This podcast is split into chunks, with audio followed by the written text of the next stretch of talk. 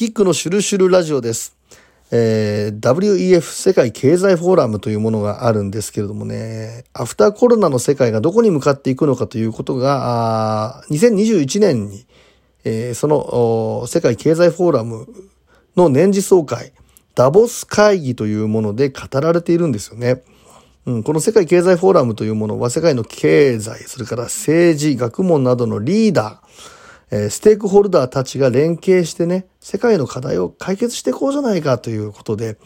えー、設立された国際機関ということなんですが、あ1971年、えー、クラブス・シュワーブというドイツの経済学者によって設立されたんだと。毎年、毎年、スイスでダボス会議というものが行われてね、今後の世界の課題語られていくんですけれども、2030年までにグレートリセット。一度社会今までのあり方をもうリセットしちゃおうじゃないかと。リセットして再編成して新しい世界に向かおうということで語られたこの内容なんですけれどもね。まあ、あの、いくつか抜粋していくとね、今後ね、えー、とにかくデジタル化された作業プロセスが加速していくんだと。すべての作業の84%がデジタルあるいは仮想ビデオ会議によって行われるとかね。約83%の人がリモートで作業するようになりますよとね。人と人とあんまり接触しなくなります。絶対的なソーシャルディスタンス、社会のディスタンスというものができてきますよとかね。うん。すべてのタスクの約半分が自動化されます。ね。それによって仕事を行う人って、えー、の数って決定的にもう削減されるんだとかね。新たなスキルをトレーニングしたい場合、40%以上がもうデジタル化、ね、コンピューター、人工知能、アルゴリズムで行われますよ、なんて。こんなことが語られてるわけですよ。これを簡単にまとめると、このシュワブの主張というものがね、えー、WEF を立ち上げたシュワブの主張。アフターコロナの世界ってもうほぼ全てが AI に置き換わるんだということなんだよね。これ簡単に言うともう人間って必要じゃなくなるんじゃないかと。言わんばかりというかね。うん。それだけ AI にとって変わられるんだと。で、彼自身の発言としてね、最終的に必要なのは1%のステークホルダーだけになるんだという、この発言があるんですよ。で、どこに向かってるんだこの世界っていうことなんですけれどもね、えー、プロモーションの動画まで作られているんですよ。2030年までの世界のシナリオということでね、えー、いくつか読んでいきますけども、人々は何も所有しなくなる。うん。物は無料であるか、国から必要なものは貸し出されるものになるだろうと。ね。あれ、この考え方ってどこかで聞いたことがある考え方だなっていう感じなんですけどもね。で、えー、はっきり明言してるんですけど、アメリカがもはや超大国じゃなくなるんだと。ね。世界は少数の国々によって支配されるようになるだろうとかね。えー、あるいは臓器は移植されず印刷されるとか、肉の消費が最小限まで抑制される。ね。サステナブル、持続可能な食って何なんだろうっていうことで、ビーガンとか菜食、昆虫食になっていく。ね。じゃないかとね。それから人々が大規模に移動することで数十億人の難民が発生するって、これなんでってね、大きな気候変動が起きるのか、天災が起きるのか、あるいは戦争が起きるのかな、なんていうふうに思ってしまうんですけれどもね、えーまあ、2022年ですから今、2030年までの世界の中でっていうことなんですよ。うん。から二酸化炭素の排出を削減するためにその価格自体がね、えー、排出権が世界的に法外なレベルに設定される。簡単にね、えー、ガスなんかも使えなくなるんじゃないかと。うん。まあ、ガス代が今めちゃくちゃ高くなってるなんていうのはね、これ、世界ですでにこう出てますよね。うん。まあ、あの昆虫食なんかもそうですけれどもね、うん、結構こう、今や、あ何でしたっけあの、出前で頼めるっていうね、ウーバーで頼めるぐらいになってるとかね、そういう流れ、テレビの中でもそういうシーンが増えてるなんてことも含めてなんですかね。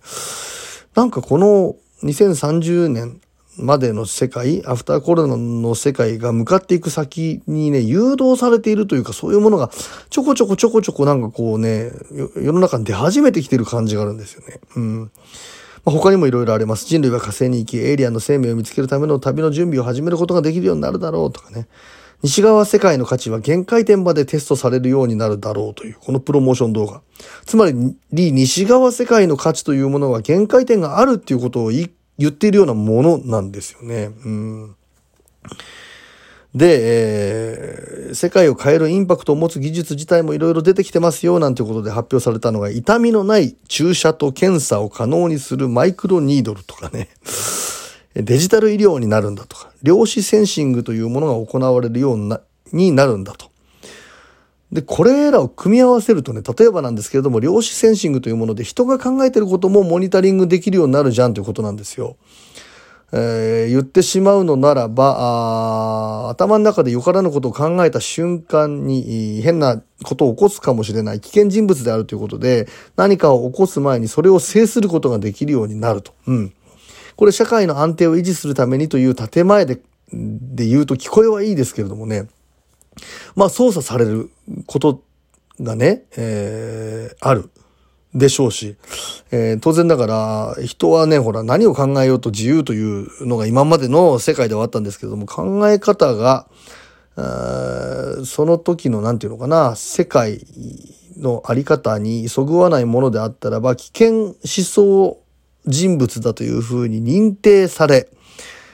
えー、で、当然ながら全てが AI に置き換わる管理社会ですからね。今はね、Apple Watch が便利でしょうっていうのが今度マイクロチップが服の中に入っていって、その後ダイレクトに体や脳の中に入った場合にね、す、えー、てのデータがデジタル ID ウォレットというもので紐付けられるっていうこの流れがあるわけですから、危険人物だなって認定された瞬間に財産の一発没収なども可能だし、まあ何かね、その、チップに特殊なね、何かを送ることによって、その人が、まあ、瞬時にね、こう、自由に動けなくなるような何か施すこともできるんじゃないかとすら思ってしまうんですがね。えー、こういう個人情報の一元化というもの自体は非常に危険であるということで、ナチスドイツなどの歴史というものをね、考えた時にね、えー、ずっと反対されてきたんですけれども、えー、社会的に見てこうね、歴史的に見て、人間の命に関わること、だから社会のシステムに入れなくなっちゃうんじゃないかという恐怖が生まれた時に、えー、これらの情報の一元化というものが急速に推し進められる時があるんだと。で、歴史的に見るとそれが9.11の時。テロ、危ないよね。危ないやつってどこにいるかわかんないよね。だったら個人情報をちゃんと一元化した方がいいじゃないかっていう流れになったと。で、今回の、まあ、疫病のね、えー、騒動でもそうですよ。うん。やっぱりこう、そういう感染した人がどこにいるかというところがちゃんとわかるようにした方がいいですよねっていうことね。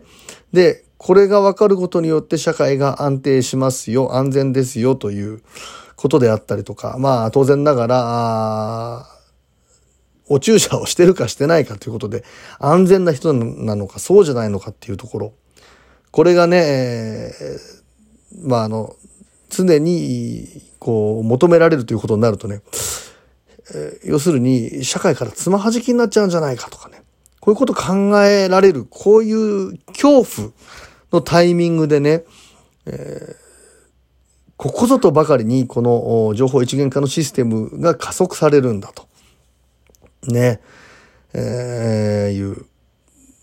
今回の疫病騒動って感染症自体の問題でもあるんだけども、感染症の問題というより、それに伴って今、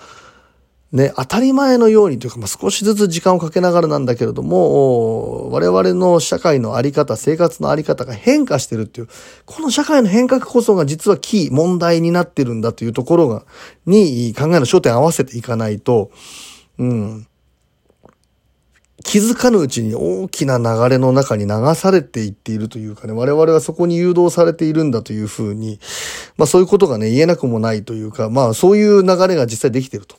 で、これらを構築するために、プロパガンダとしてね、どんどんどんどん今、まあテレビなんかでもそうですけれども提唱されているのが SDGs なんだというね、国連の SDGs。持続可能な社会を作りましょうというね、何々のためにということがこれ常に建前になるわけですよ。うん。どこに誰がいてどんなことする人がわかんないと怖いですよね。ちゃんとまとめましょう。ね。特に途上国のために。ね。となると、すべてのね、個人的な動きというのが電子的に追跡されるようになるんだと。ね。で、信用スコアというものができて、それがデジタル IT に組み込まれると、アプリで管理される。自分自身の信用スコアがね、今どれぐらいの点数があるんだっていうことを見てね、ニコニコして、あ、俺は大丈夫だ。ね。えー、社会の中に入っていける。安全だ。ね。評価されてるっていうふうに。これはアプリで管理される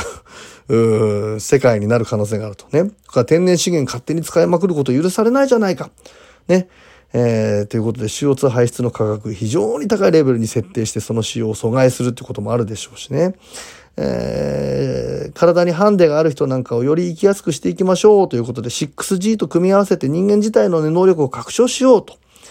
いうことでね、脳や体の情報というものをネットワークに接続しちゃおう。ね。そうすると、そういう人たちがより暮らしやすくなるというふうに、まあ言う、何々のためになんですけども、これも 6G によって人間のコンピューター制御ができるようになるというね。えー、とかね、えー、まあ、聞こえは本当にいいんですけれどもね、えー、世の中にそういう負担をかけないようにしようとね、時間の制約、空間の制約、人間関係から解放されようということで、えー、身代わりロボを持とう、アバターを持とう、ね。これムーンショット計画になるわけですよ。そこで満足してもらっていれば世界の資源が無駄に使われることもないだろうということ。良いところだけ見ればそういうふうに感じるんですけれども、明らかにね、えー、うん。超管理社会、一括管理社会に向かっている、という感じがあると。で、えー、改めて最初に戻るんですけれども、この世界経済フォーラムを設立したシュワブ氏という人は非常に謎が多くですね、某国を絶賛していたり、か、かの国をね、えー、グローバルリーダーとして今後重要な役割を果たすことがね、大切になるということを述べていったりしますし、えー、彼が語っているようなオフィスの場所で彼の後ろにあるのが、なんとレーニン像というね、ここだけ 見ていくとわかるんですけれども、世界が全体主義に向かっているという、これがダボス会議の内容なんだと。